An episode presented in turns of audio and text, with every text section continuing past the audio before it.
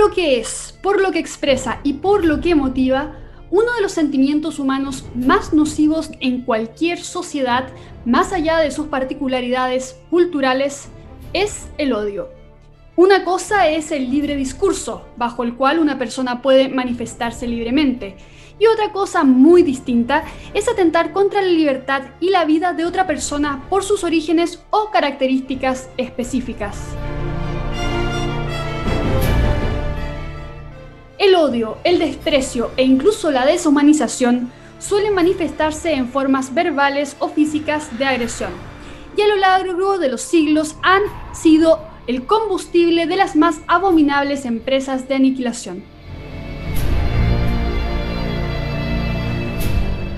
Por eso el odio hacia otras personas y grupos humanos, sea por razones políticas, ideológicas, étnicas o religiosas, es sencillamente incompatible con una democracia liberal sana.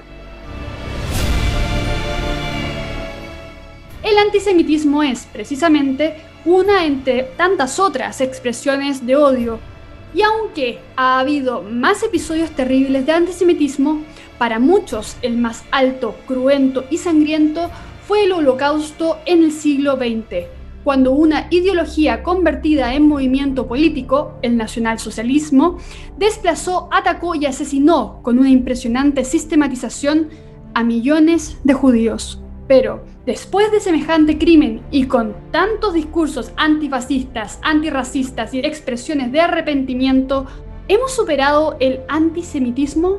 El prestigioso Centro Simón Wiesenthal por ejemplo, publicó anualmente un reporte de denuncia a los más importantes incidentes y figuras antisemitas. Este año se ha publicado la edición más reciente y un latinoamericano, específicamente un político chileno y candidato presidencial, ha aparecido entre los 10 antisemitas a nivel global para el 2020. Se trata del alcalde de la comuna de Recoleta, Daniel Jadwe, miembro del Partido Comunista. Hoy hablaremos con Rafael Rincón sobre este importante tema, parte de nuestro mundo volátil, incierto, complejo y ambiguo. Rafael, ¿cómo estás? Hola Sasha, ¿cómo estás? Muy bien por aquí. Muchas gracias por eh, conversar con nosotros también de este tema. Yo creo que a las personas que nos están escuchando les interesa muchísimo saber también de qué se habla cuando hablamos de antisemitismo, porque el debate que ha habido en redes sociales sobre el tema ha sido bastante cruento desde la publicación de este informe, ¿no? Entonces quería preguntarte para comenzar, Rafael, ¿qué es exactamente el antisemitismo? Mira, eh, Sasha, el antisemitismo hay que comenzarlo eh, para definirlo con lo más esencial en nuestro idioma, y, eso está en el diccionario. Según la Real Academia Española, el antisemitismo es básicamente la muestra de hostilidad o prejuicios hacia los judíos, su cultura o su influencia. Si buscas la palabra en otros idiomas eh, o en otros diccionarios, por ejemplo en Oxford, en el Duden alemán o en el Vandale este, holandés, te vas a encontrar definiciones muy, muy semejantes. ¿no? sin embargo, hay otra definición que no contradice la que hemos expuesto, pero que sí es más detallada. Y esta es la definición de la Alianza Internacional para el Recuerdo del Holocausto. La van a conseguir como IRA, eh, por sus siglas en inglés, IRA, I-H-R-A. El Comité del IRA sobre el antisemitismo y la negación del holocausto convocó eh, hace un tiempo atrás a una sesión plenaria en Budapest, eso fue en 2015, para adoptar una definición operativa del antisemitismo y no vinculante jurídicamente. Así que el 26 de mayo del año 2016, el plenario resolvió que, y aquí voy a abrir comillas porque es textual, el antisemitismo es una cierta percepción de los judíos que puede expresarse como odio hacia los judíos. Manifestaciones retóricas y físicas de antisemitismo se dirigen hacia individuos judíos o no judíos y o a sus propiedades, a las instituciones de la comunidad judía y a sus centros religiosos. Esto básicamente es lo que es el antisemitismo, digamos de manera más o menos oficial, ¿no? Según este, que es la más reconocida, es la definición más reconocida, ¿no? Así que, eh, a ver, siempre va a haber una discusión, eh, dado que según la, la, tradición bíblica es semita quien desciende de Sem, se considera dentro del grupo de los pueblos que integran la familia formada por árabes, hebreos y otros. Sin embargo, el uso del término preciso antisemitismo, incluso en las ediciones más oficiales, es el que, acabamos de, exponer. Esto un poco para que no se produzcan eh, confusiones. Perfecto, entonces antisemitismo vendría siendo distintos actos de discriminación hacia los judíos o la cultura judía o las instituciones judías en corto. ¿Nos podrías dar algunos ejemplos de cómo se ve el antisemitismo cuando, cuando se ejerce finalmente? Porque también han habido acusaciones de que se finalmente se puede exagerar una situación como antisemitismo. Mira, eh, lo, que se ha hecho precisamente para tratar de, evitar eso es hacer que esta definición que te he mencionado sea precisamente operativa. Y para que sea operativa se han definido un conjunto de criterios, ¿no? de ejemplos que ayudan a guiar a las personas a reconocer algún tipo de actividad, de expresión o de acción antisemita. No las voy a citar todas acá porque son, son varias y les invito a las personas a, a, revisarlas en la web, busquen eh, antisemitismo IRA, I-R-H, perdón, R-A y las van a conseguir, pero básicamente algunas, ¿no? Pedir, apoyar o justificar el asesinato o daño de judíos en nombre de una ideología radical o de una visión extremista de la religión. Eso es una cosa clarísima, es decir, de eso no nos cabe la, la, menor duda de que corresponde a antisemitismo, ¿no? Por ejemplo, también formular acusaciones falsas, deshumanizadas, perversas o estereotipadas sobre los judíos, ¿no? Y de ahí nos vamos a encontrar también con un conjunto gigantesco de teorías de donde los judíos ejercen una especie de control mundial sobre los medios de comunicación, sobre la economía, sobre el gobierno, y esto lo que hace es que produce recelo, desconfianza, odio, precisamente hacia los judíos. También acusarlos de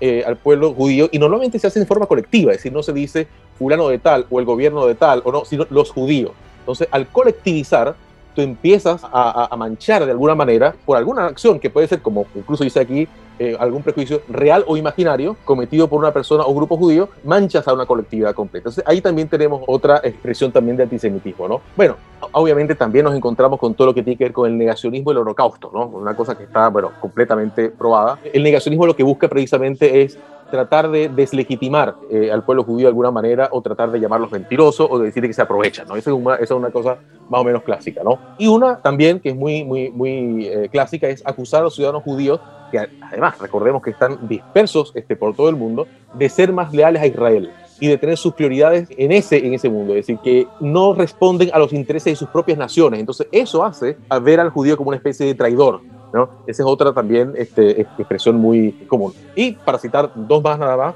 es una también clásica, es de negar al pueblo judío su derecho a existir. Incluso eh, uno se puede conseguir expresiones donde dice hay que desaparecerlo, hay que eliminar al Estado de Israel, cosas así por el estilo, ¿no? Y también, este es muy importante, considerar a todos los judíos como responsables de las acciones del Estado de Israel. esto, esto es muy importante porque esto nos abre la posibilidad de que se pueden criticar políticas precisas o particulares de un gobierno o, de un momento histórico, y eso no necesariamente es antisemitismo, pero cuando tú colectivizas esto, ¿no?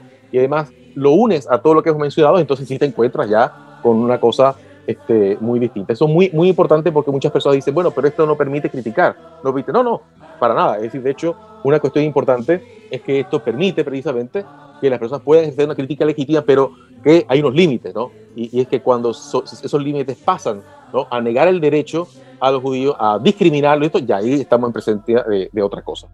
Y si tuvieras que resumir esto, Rafael, ¿Con qué criterios tú simplificarías esta lista que tú mencionabas? Es bastante extensa y también concentra varias cosas, ¿no? Porque tú hablaste del holocausto, de las acusaciones o agresiones directas y también al contexto histórico y, político de este pueblo finalmente. Mira, hay, básicamente eh, eh, tres puntos que también incluso están incluidos en, esta, esto que te estaba diciendo de esta definición operativa de, antisemitismo. El primer punto es que los actos antisemitas son considerados delitos en el momento de su tipificación, ¿no? Es decir, por ejemplo, ¿no? hay países donde puede ser ilegal distribuir este, materiales antisemitas, ¿no? Entonces ahí tú distribuyes material antisemita en un país X donde es ilegal, entonces ahí puede ser tipificado, por ejemplo, como un delito. ¿no? Un segundo punto es que los actos delictivos son considerados antisemitas cuando los objetivos de los ataques, ya sean personas o propiedades, edificios, escuelas, lugares de culto, sinagogas, por ejemplo, o cementerios, han sido elegidos cuando han sido elegidos porque son o se perciben como judíos o vinculados a los judíos. ¿no? Es decir, no cualquier acto delictivo es obviamente es antisemita, pero cuando ha sido hecho con la intencionalidad y, se ha elegido ese lugar precisamente por ser asociado a los judíos, entonces ahí estamos en presencia de un acto eh, antisemita. ¿no? Típico, los ataques a sinagogas son muy comunes, ¿no? ataques a negocios de, judíos, también. Eh, y lo otro es que la discriminación antisemita se ve muy concretamente como la negación a los judíos de oportunidades o servicios disponibles para otros y eso es ilegal en muchos países. Es decir, cuando un judío es discriminado por ser lo que es. Ese es otro punto también que, es importante. Tú, eh, bueno, la, razón por la que estamos haciendo este programa es el reporte anual del Centro Bicental sobre antisemitismo en el mundo y, el nombramiento de un latinoamericano, Daniel Jadwe, que también es alcalde de Recoleta y candidato presidencial.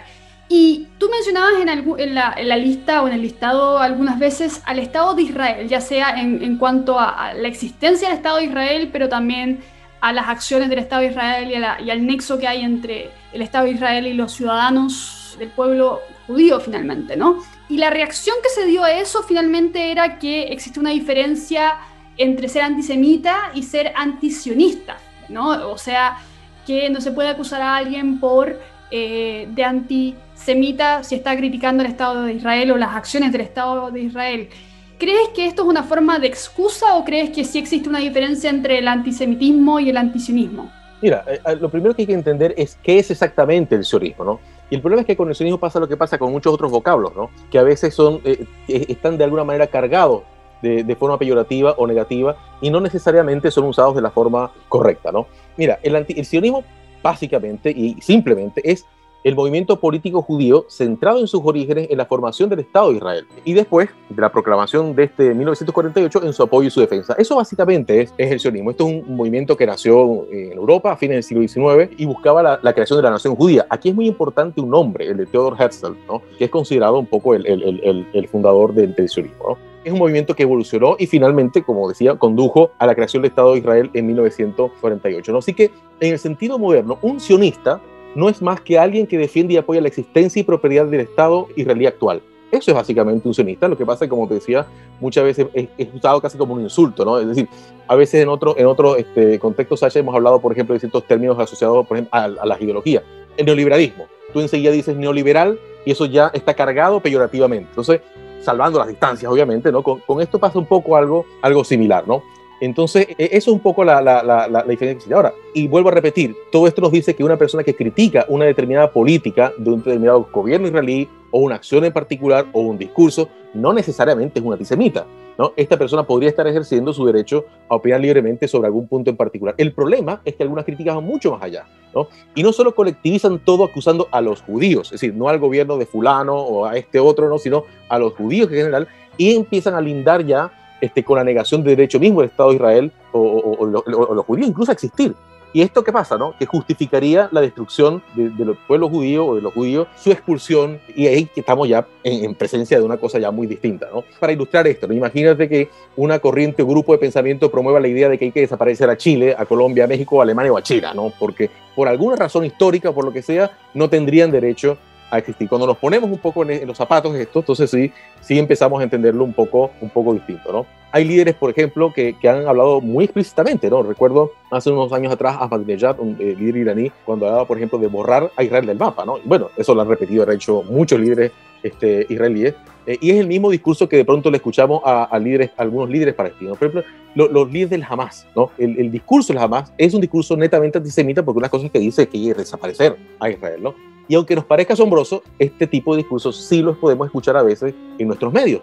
¿no? A veces entre intelectuales, políticos, etc. Pero también hay quienes dicen que el sionismo en realidad es una ideología racista que llama un poco a la separación racial finalmente de los judíos de otros pueblos y que el antisemitismo en realidad es una crítica al racismo, ¿no? Al racismo que podría eh, ejercerse por parte de, del sionismo u otros movimientos políticos la, verdad que hay, hay datos que dan cuenta de una realidad bastante distinta, ¿no? Te voy a dar unos, acá, eh, por ejemplo, mira, según un censo publicado en septiembre de 2020, es decir, uno bastante reciente, Israel tiene más o menos unos, dos, eh, unos 9 millones 246 mil habitantes, es decir, poco más de 9 millones de habitantes, y de ellos, 1.946.000 mil son árabes, estamos hablando de un 21%, y 459 mil este, son, son cristianos no árabes, ¿no? miembros de otras religiones o personas sin, sin, alguna, sin alguna clasificación religiosa específica. ¿no? Ahora, los ciudadanos árabes, árabes palestinos y otras minorías religiosas o nacionales en Israel tienen plenos derechos, eh, plena, es decir, hay, plenitud e igualdad de derechos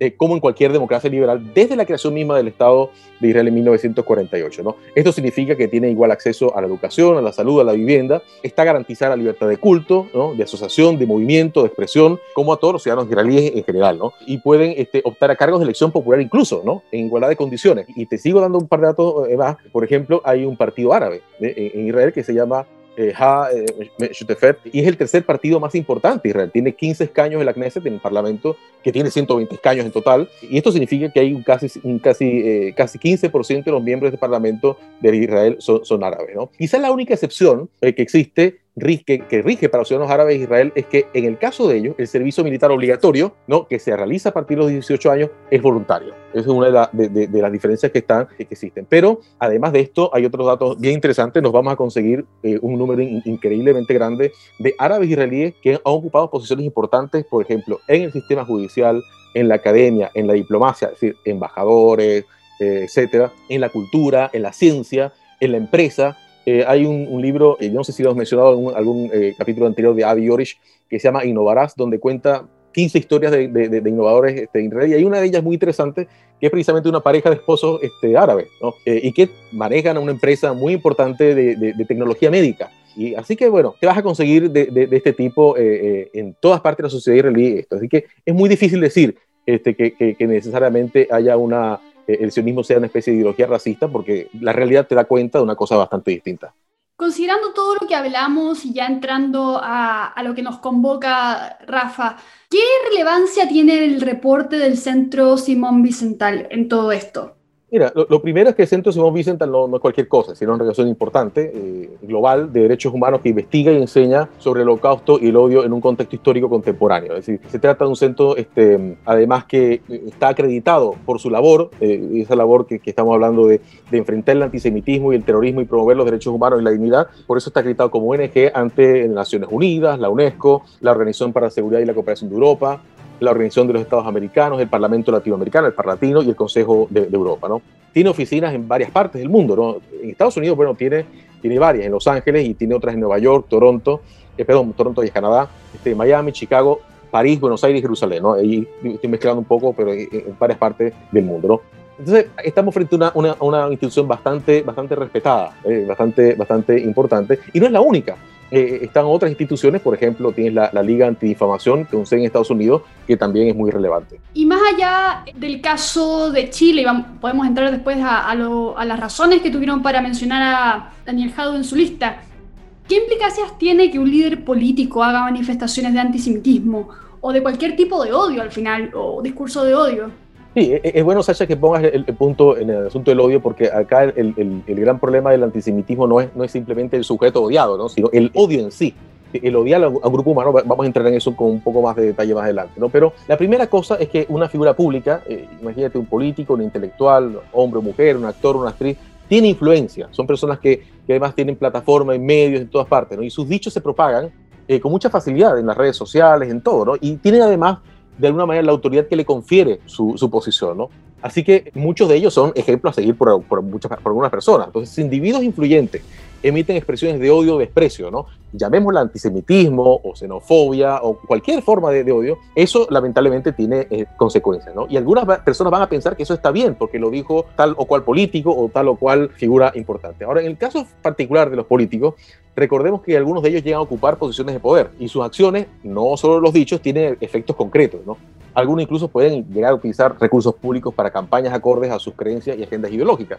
Si tienen entonces creencias y agendas ideológicas, por ejemplo, que discriminan a un grupo, es posible que veamos uso de recursos públicos en ese sentido. ¿no? En una democracia, Sasha, y más aún en una que ha costado tanto como la chilena, no es aceptable que figuras públicas expresen y practiquen un sentimiento que hasta el día de hoy acosa y mata a personas, es decir, que no es inocuo, ¿no? sino que tiene efectos muy, muy trágicos. Y las instituciones no pueden estar en manos de personas que carezcan de esa de, de idoneidad ética en ese sentido. ¿no? Ahora, si además de esto estamos hablando de un político que aspire a gobernar un país, entonces uno tendría que preguntarse, bueno, ¿cómo ese político en el gobierno trataría, por ejemplo, a un grupo, en este caso a los judíos, ¿no? ¿Cómo sería su política exterior? Imaginemos que entonces, bueno, ¿con quién se va a aliar? ¿Cuáles van a ser sus aliados? en el caso de Venezuela, por ejemplo, Venezuela se acercó y se ha acercado a organizaciones terroristas y a teocracias criminales como la de Irán. ¿Eh? entonces, este, que quieren borrar y darle el mapa. Entonces, uno se preguntaría, bueno, ¿cómo sería la política exterior? ¿no? ¿De qué lado va a estar en la escena mundial? ¿no? ¿De las democracias o de las autocracias? ¿no? ¿Cuál ¿Qué sería el prestigio del país? Entonces, estas cosas son muy importantes este, considerarlas este, precisamente cuando las figuras, las figuras son relevantes en la vida de la sociedad. Y ahora, Rafael, pensando en esto y también pensando en que, bueno, Daniel Jadwe ha publicado columnas, ha publicado artículos con su autoría en las que dice que cosas como que los judíos siguen lucrando con el holocausto que el holocausto está sobrevalorado, etc. ¿Qué opinas tú del conflicto que hay eh, en torno al tema de los judíos? Porque hay gente que dice que centrarse en un país que tiene una población judía mucho menor a la palestina en este problema sería privilegiar la atención en un grupo específico cuando existen también otros lados o, espacios para la discriminación, ¿no? Sí, mira, muchas personas, por ejemplo, pueden pensar, bueno, es que esto afecta a los judíos, no a nosotros, ¿no? Y algo así como, bueno, que se arreglen ellos, ¿no? Pero, pero el punto verdaderamente central y que lo mencionábamos hace un rato es, y central y peligroso, ¿no? Es que no está en la, identidad, Sasha, del sujeto que se desprecia, por que se desprecia el antisemita, es decir, que en este caso el judío, sino en el hecho de odiar a un grupo humano. Así como tú puedes odiar, este, por ejemplo, los judíos puedes odiar a los inmigrantes, ¿no? y de los inmigrantes además puedes odiar a particulares inmigrantes, y así, ¿no? El, el, gran problema es el odio acá, y si justificamos el odio a un grupo o somos condescendientes, ¿por qué no podemos odiar a otro grupo? ¿no? ¿Con, ¿Con, qué moral además condenaríamos el odio a un grupo de, como les decía hace un momento, de inmigrantes o, por ejemplo, de, alguna, eh, de, algún grupo de, ciertas preferencias eh, políticas o culturales o sexuales? ¿Cómo, ¿Cómo conviviríamos con todo eso? ¿no? Entonces, en una democracia son fundamentales el respeto, la tolerancia y la dignidad humana, ¿no? Sin distinciones étnicas, religiosas, culturales o de, otro tipo. Entonces, así e, el antisemitismo como odio grupo humano y la potencial disposición además a liquidarlo o a discriminarlo es un problema de todo. Aquí, eh, por eso insisto un poco en que lo central de atender el caso del antisemitismo es atenderlo como manifestación de odio. Y así como tenemos que atender el antisemitismo, tendremos que atender otros anti. Es decir, otras, otras manifestaciones de odio hacia otros grupos porque es fundamental en una democracia. Y en ese sentido, y ya para ir terminando esta conversación, Rafa, quizás la gente que nos está escuchando dice, bueno, pero en realidad el antisemitismo no ocurre en Chile o, no existen realmente casos relevantes más allá de las columnas que, que publicó Daniel Jadwe o de los comentarios en prensa o, u otras cosas. Eh, ¿Hay episodios realmente de antisemitismo en Chile donde se haya manifestado de manera directa y que se puedan confirmar? Sí, mira, mira, hay mucho y eso, de eso hay, muchísima documentación. Quizás, eh, por fortuna, lo que hemos tenido en Chile es este, masacres, ¿no? Y cosas por el estilo. Tampoco hemos tenido un holocausto ni, ni hemos tenido de pronto eh, ataques muy relevantes, que sí los ha habido en otros países. Los ha habido en Francia, los ha habido en Estados Unidos, incluso por muertos, ¿no? Este, lo, que, lo que tenemos en Chile y, y muy fuerte es un discurso eh, y que esto, ojo, no tiene un domicilio exclusivo, por ejemplo, a la derecha o a la izquierda, sino que puede llegar a ser transversal, ¿no? De odio hacia los judíos, que a veces puede ser la antesala a agresiones mucho más graves, ¿no? Mira, por ejemplo, podemos escuchar insultos desde la izquierda que, que ven, por ejemplo, en Israel al opresor y además al aliado de Estados Unidos, ¿no? Y obviamente todo lo que deriva de eso, ¿no? Y que Israel hay que desaparecerlo, etcétera, etcétera, ¿no? Pero a la derecha también tienes algunos, ¿no? Yo, yo he visto, por ejemplo, eh, algunas eh, escritos eh, que dicen, por ejemplo, Allende era judío, eh, algo así como mataba, también como matan los palestinos, ¿no? cosas así por el estilo. o este, hay incluso teorías de una supuesta colonización judía en el sur de Chile, que entonces empieza a generar este, algún tipo de, de, de, de desconfianza a potenciales traidores, no solamente que vienen de fuera, sino los que viven acá. Entonces, ahí tienes, por ejemplo, una primera, una primera cosa, y tú te lo puedes encontrar en redes sociales, en muchas partes. ¿no? En el contexto de las protestas de 2019, las que comenzaron el, 18 de octubre, conseguimos muchas expresiones de odio ¿no? hacia carabineros, hacia la policía, pero entre ellas podían detectarse algunas que estaban efectivamente dirigidas hacia los judíos. Por ejemplo, hay una muy eh, que, que, se veía, por ejemplo, en la puerta de un banco muy conocido de Chile que decía ladrones de hogares sionistas se vieron, por ejemplo, estrellas de David pintadas en puertas de negocios, así como marcándolas. Este negocio es de judíos sionistas, ¿no? Este, tal como los veías tú en la Alemania nazi en algún momento, ¿no? Este, llamados a quemar, eh, y voy a utilizar aquí textualmente la palabra que, que, apareció en redes sociales, narizones mafiosos, ¿no? Es decir, utilizando algún tipo de, de, de estereotipo despectivo y, y, muy insultante, ¿no? Eh, y otros, este, eh, hay otras ofensas a judíos, pero que no se pueden repetir aquí por razones de decencia, porque tienen palabras muy, muy feas, pero, pero de esas te las conseguía, incluso, en, como te decía, en el contexto de, las protestas sociales. ¿no? En, la, en la academia, ¿no? Eh, es impresionante. Yo, yo mismo he estado en conferencias donde, donde he visto en conferencistas este, eh, digamos, importantes este, expresiones de, de, antisemitismo serias, ¿no? Este, no, no simplemente críticas, como decíamos hace un rato, a alguna política específica algo, sino de expresiones que, que, prácticamente de forma textual decía hay que desaparecer a Israel, ¿no? También hay una, un caso muy conocido, este, el movimiento BDS, Boicot, Desinversión y Sanciones, es una organización política de apoyo a, a Palestina eh, que, que, frente al conflicto con Israel, ¿no? o a los palestinos con frente al conflicto de Israel, ¿no? y promueve consignas antisemitas discriminatorias en general, ¿no? este movimiento se impuso hace, hace un tiempo atrás en una votación en el Centro de Estudiantes de la Facultad de Derecho de la Universidad de Chile, ¿no? Y ahí se aprobó una medida que prohíbe la interacción, la interacción de toda índole con personas simpatizantes o vinculadas al Estado Israelí Social. Imagínate, es una cosa muy grave, ¿no? Entonces ahí tenemos en el caso de la academia eh, eh, incluso estudiantes que pueden manifestar que les da miedo alzar la voz en algún momento en una clase porque puedan sentirse acallados o puedan sentirse que puedan ser agredidos, ¿no? En la web y en las redes sociales, bueno, está lleno ¿no? de, de, expresiones de todo tipo. Este, incluso hay un sitio web de la, de la comunidad palestina y esto me imagino que seguramente no representa a, todos los palestinos en Chile y quiero puntualizarlo muy bien, pero ese, ese sitio ha publicado artículos muy fuertes, ¿no? que van muchísimo más allá, como te decía, la crítica legítima. ¿no? Hay uno que, que, lo vi hace poco y que de hecho es del año pasado, eh, que se titula Gaza en cuarentena, bajo el ataque del virus Sion 48. Y hace una analogía entre los judíos y el virus, a un virus al que hay que aislar y desaparecer. Y los términos en que, en que eh, se relata el, el, el, asunto es efectivamente, ¿no? ponen a los judíos como una enfermedad, ¿no? como una cosa tóxica de que hay que erradicar y incluso con soluciones militares, así con esas palabras lo, lo, lo dice. ¿no? Y, y, una cosa que es lamentable en el contexto de la pandemia, ¿no? En el contexto de la pandemia, eh, la, la, las autoridades diplomáticas israelíes han, han, han hecho eh, importantes este, acciones, este, iniciativas de cooperación humanitaria y han tenido reacciones este, eh, antisemitas impresionantes. Y, quiero poner una cosa, este, cuando esto se hace, la embajada, por ejemplo, en este caso, obedece a un principio que está muy arraigado en la cultura judía que se llama tikkun olam. Tikkun olam es un concepto que significa más o menos reparar el mundo, arreglar el mundo. Entonces, eh, es muy natural en, Israel y, la diplomacia incluso hacer eh, iniciativas de cooperación con otros países contra la pobreza, contra enfermedades, eh, incluso en, para la alimentación, muchísimas cosas. Entonces, que estas esta, este, iniciativas humanitarias tengan reacciones antisemitas con palabras además muy subidas de tono, es impresionante, porque además es un desprecio tremendo, ¿no? incluso este, se consigue entre esas una, hay un periodista bastante conocido en redes sociales que se llama Pablo Jofré, este, que hablaba de esto como, como un lavado de imagen, bueno, y utilizaba unos términos eh, muy, muy terribles. ¿no? Eh, muchas televisoras ¿no? que, tienen, este, que tienen llegada en redes sociales como Arab TV, por ejemplo, o Telesur, o Hispan TV, que está vinculada a Irak, Telesur, que está vinculada al régimen de, de, de, de chavista de, Maduro. Este, bueno, eh, las noticias, todo lo que tiene que ver con Israel tiene un tono antisemita bastante en la línea de los que habíamos eh, este, dicho arriba. Así que no solamente de crítica, porque la crítica a políticas particulares o a un gobierno particular pueden estar bien y pueden ser legítimas en una democracia, y de hecho lo son, pero cuando, cuando, cuando lindan o cuando traspasan esa, esa barrera en la que se convierte ya en, discriminación, odio eh, y, llamados a desaparecer a un grupo, bueno, ya ahí estamos frente a otra cosa. Eso es un poco el, problema que, tenemos. Sobre el caso de antisemitismo en Chile podemos mencionar muchísimo eh, muchísimos este, ejemplos más porque está lleno, este, pero esto es más o menos para que nos hagamos una idea. Muchísimas gracias Rafael y muchísimas gracias a todas las personas que nos están escuchando. Nos acercamos entonces al final de esta temporada, pero no se preocupen porque vamos a seguir con episodios eh, continuos hasta la próxima temporada con hartas eh, novedades y sorpresas que estamos preparando para todos ustedes.